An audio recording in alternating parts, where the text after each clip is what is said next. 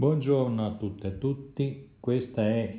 la puntata numero 73 del podcast di Diario Prevenzione. Oggi è il giorno 25 agosto eh, 2020 e ancora una volta in questa coda d'agosto siamo a ragionare sugli eventi che ci circondano e che creano comunque sempre molti problemi dal punto di vista dei comportamenti, delle ansie, della capacità di rappresentare il futuro, delle paure.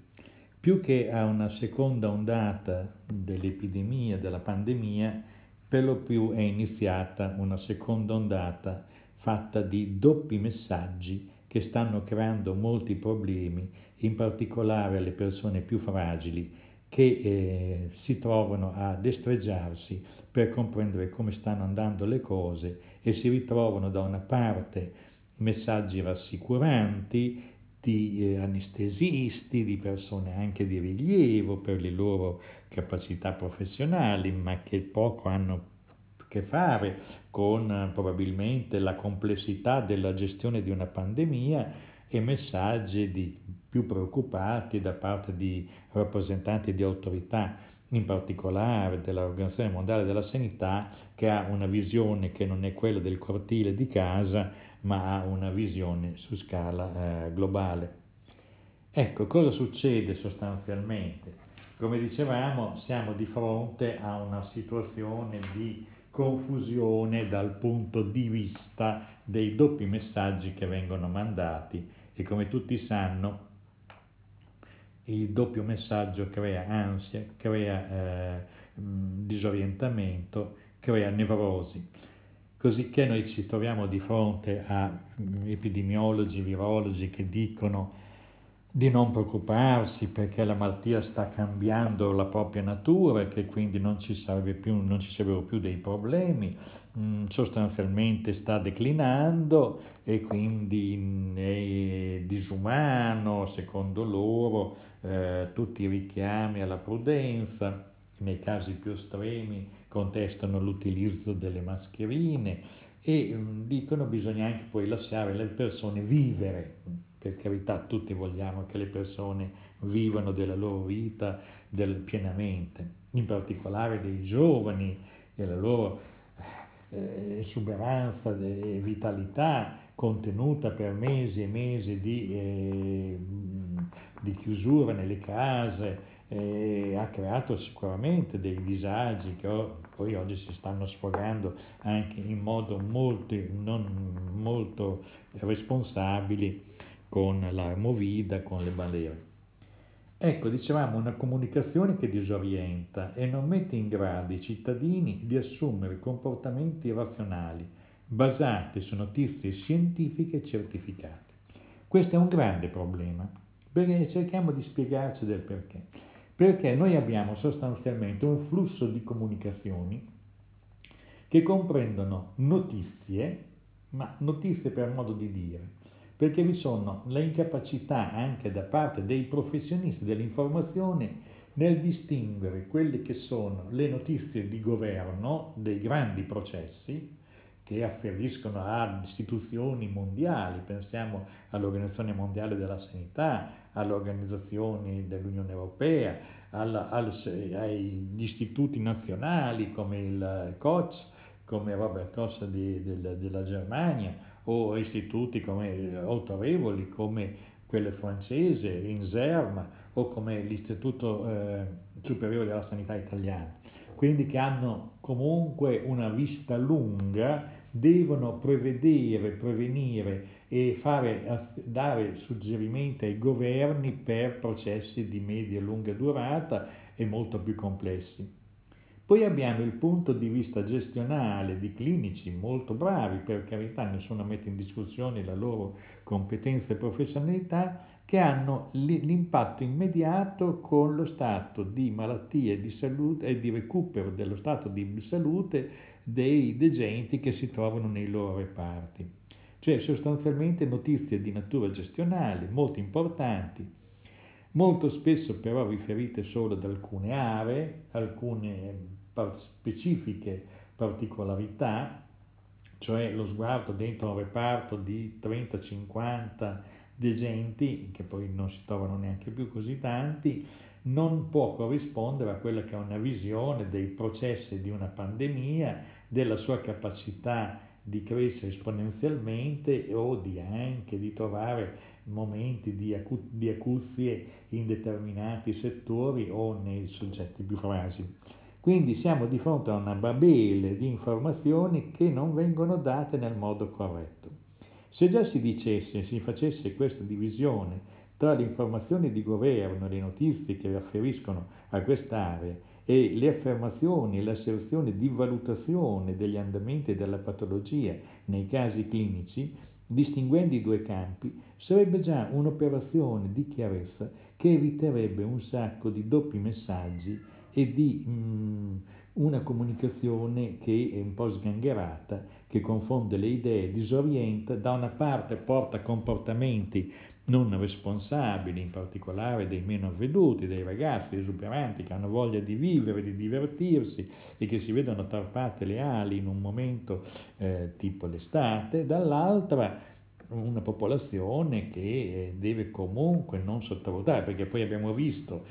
senette derivanti da, questa, eh, da queste autorizzazioni che vengono anche poi da una politica anch'essa sgangherata dei nostri populisti e vedere davanti a un secchio che c'è un incendio, è stato provocato un piccolo incendio, eh, una decina di signori anziani che buttano le loro mascherine in atto liberatorio dicendo Fa, fallo anche tu, fatelo anche voi. Anche qui siamo alla, a un processo demenziale di eh, la protesta, no? l'arrabbiatura, bisogna io non ne posso più, basta con le mascherine. C'è un famoso film, no? dove un uh, giornalista televisivo diventa il capo di un grande movimento degli incazzati. Ma siccome con il coronavirus, con il Covid-19, che è una malattia seria, non uh, ci si può comportare da incazzati perché gli si fa un grande favore, è bene rientrare in una logica di razionalità perché altrimenti pagheremo dei prezzi molto alti. Quindi dicevamo, distinguere le notizie che hanno carattere di governo di processi complessi come l'exit dalla eh, pandemia, che vanno modulati nel tempo e vanno gestiti e, date, e vengono date informazioni sui comportamenti, sulle modalità di, di, di distanziamento per evitare per l'appunto il diffondersi della patologia, del virus e dall'altra quelle che sono invece informazioni partigiane di punti di vista pur legittimi che in ogni caso non hanno influenze immediate processi, sui grandi processi, perché comunque, signori, in Brasile si continua a morire, muoiono anche persone molto giovani, muoiono persone giovani in altri paesi nella stessa Europa, quindi tant'è che l'età si è abbassata dei contagiati e quindi oggi si preparano problemi anche di lunga durata, perché poi si usciranno, dal, molti giovani usciranno dal contagio, ma eh, usciranno dalla fase acuta, ma la, pagheranno i segni che questa patologia lascia poi nei loro corpi, nei loro polmoni.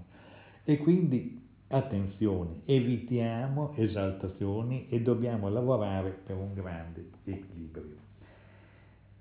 E quindi, come dire, Suggerimenti? No, non siamo noi in grado di suggerire, però pensiamo che c'è un'informazione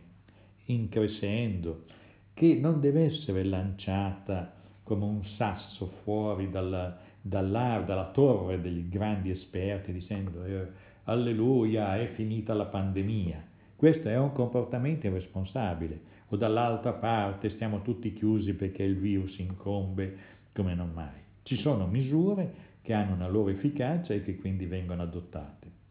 È giusto che sarebbe un'autocapacità di auto-organizzazione disciplinare seria da parte di queste categorie di scienziati di ritrovarsi, di discutere di trovare anche una modalità di dare pareri congiunti, condivisi,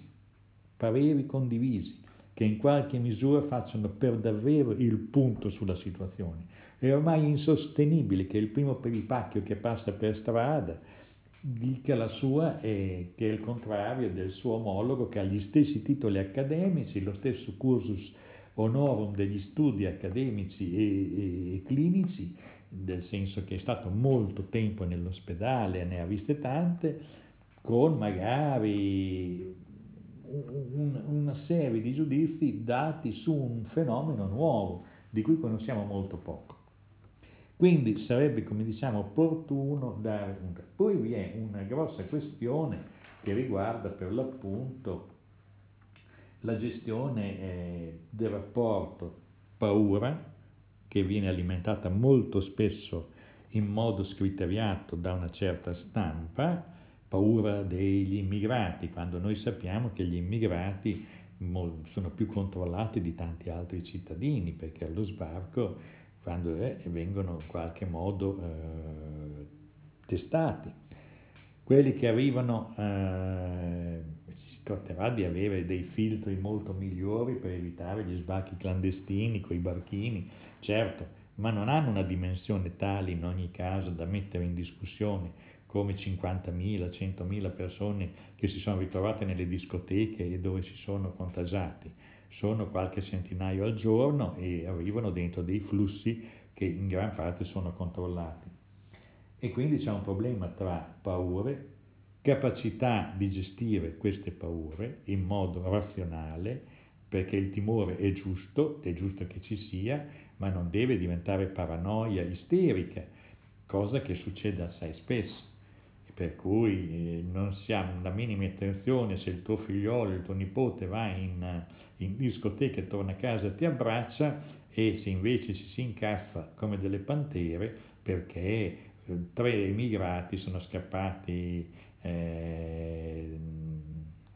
diciamo in Sicilia e si sta ancora ricercando li potrebbero essere. Voglio dire attenzione c'è un problema di una misura che va usata con grande capacità e grande attenzione. Quindi, come dire, il sistema dell'informazione deve trovare nei professionisti dell'informazione non tanto dei filtri che censurano, ma che mettano ordine a questi flussi, perché dicevamo, flussi di informazioni scientifiche di alto livello, che fanno prospettive, che dicono come stanno le cose dal punto di vista ormai delle riviste specialistiche che pubblicano già dei, dei, dei rapporti di ricerca rispetto agli estemporanei che danno informazioni all'immediato di quello che succede oggi, domani e dopodomani, che molto spesso però non corrisponde a dei trend consolidati e che diano in qualche modo delle prospettive certe. Quindi siamo di fronte per davvero a una fase critica in cui cominciano le scuole, anche su questo sarebbe bene che si smettesse tutta la speculazione e si cominciasse veramente a dire dove sono i banchi, dove li mettiamo, quali sono i posti che si possano liberare per dare più spazi alle aule, eccetera, eccetera. Pianificare comunque in concreto le cose, senza fare gran casino sulla stampa, senza alzare i toni, senza costruire questa specie di mm, maremoto di, di, di, di, informazioni che poi dietro lasciano solo detriti e non costruiscono praticamente nulla. Quindi il massimo della libertà di informazione, ma il massimo anche di professionalità e di correttezza nel dare queste informazioni ai cittadini. Per questo Diario Prevenzione, che nel tempo comunque ha, eh, cerca di dare un suo contributo, continuerà certamente a dare queste informazioni, a costruire per eh, i cittadini che la vogliono vedere e visitare, diarioprevenzione.it, i riferimenti, l'aggregazione di quelle informazioni certificate che uno da solo fa fatica a trovare, che noi le offriamo già organizzate che in misura danno quelle che sono da una parte le informazioni di governo, dall'altra informazioni derivate naturalmente anche dalle stampe locali che riportiamo nei link in cui diciamo come stanno andando i trend, distinguendo i trend giornalieri da quelli che sono trend settimanali o, o curve di lungo periodo. Detto questo andiamo a vedere anche cosa c'è d'altro perché purtroppo è vero che qualcuno che dice ma ci sono i tumori, ci sono tutte le patologie, la gente, ma certo moriva prima, purtroppo con la pandemia alcuni hanno ritardato le cure, ne muore qualcuno di più per tumori, quindi purtroppo abbiamo dei grandi temi che non erano di, di ieri, del marzo, del febbraio, del marzo-aprile o maggio del 2020, ma durano da anni, sono problemi risolti come la capacità di prevenire certo tipo di tumori, mentre altri sono, sono prevenibili, si possono fare molte cose, quindi tutto il nostro sapere del passato per curare le malattie che conosciamo è a nostra disposizione, basta non farci traviare, disorganizzare dall'emergenza. Dall'altro c'è un'emergenza che va risolta con grande equilibrio, con grande capacità di costruire un flusso di azioni che costruisca comunque cose positive senza cadere nella paranoia. Andiamo poi a vedere adesso alcune notizie che invece vorremmo dare, sempre per dare un'idea complessiva. È uscito il rapporto salute mentale, analisi dei dati del sistema informativo per la salute mentale dell'Istituto Superiore del Ministero della Salute. Potete andare a vedere il link su Diario Prevenzione. Attualmente su Diario Prevenzione riportiamo il DPCM, il DPCM del 7 agosto con sono prorogate al 7 settembre le precauzioni minime per contrastare il Covid e poi l'eredità dell'amianto del Quebec, perché è una situazione molto lontana, ma l'amianto comunque anch'esso continua a mietere vittime qui come nel resto del mondo e noi naturalmente certe notizie le riportiamo e continuiamo a riportarle. Non, facciamoci, non, facciamo, non ci facciamo traviare dalla, eh, dalla pandemia per non dimenticare di sottolineare quali sono delle grandi delle altre grandi nocività che hanno, messo, eh, che hanno ucciso migliaia e migliaia di persone. Eh, ci sono altre notizie di natura internazionale su cosa stanno facendo i governi, voi potete andare a vedere, studiare prevenzione, quello che ci premeva dire l'abbiamo detto, riguarda per l'appunto la capacità di mettere ordine alle informazioni, perché sia un'informazione che attiva la ragione, che attiva comportamenti positivi e che non alza la schiuma con polemiche inutili da un certo punto di vista, con strumentalizzazioni che creano solo ansie e paure e danneggiano in particolare le persone più fragili. Questa è la nostra missione, come sempre Diario Prevenzione lo facciamo con l'aiuto di tanti che ci mandano materiali, che ci segnalano cose, li ringraziamo e ringraziamo anche voi che avete avuto la pazienza per ascoltarci e ci risentiamo al prossimo podcast. Arrivederci e a risentirci soprattutto. Quindi buona, buona, buon, buon mattino, buon pomeriggio, buonasera a tutti i nostri ascoltatori e pensiamo che verso la metà di settembre ne faremo uno nuovo con nuove informazioni, speriamo che siano informazioni positive e ci farebbero stare meglio tutti quanti. Grazie e risentirci.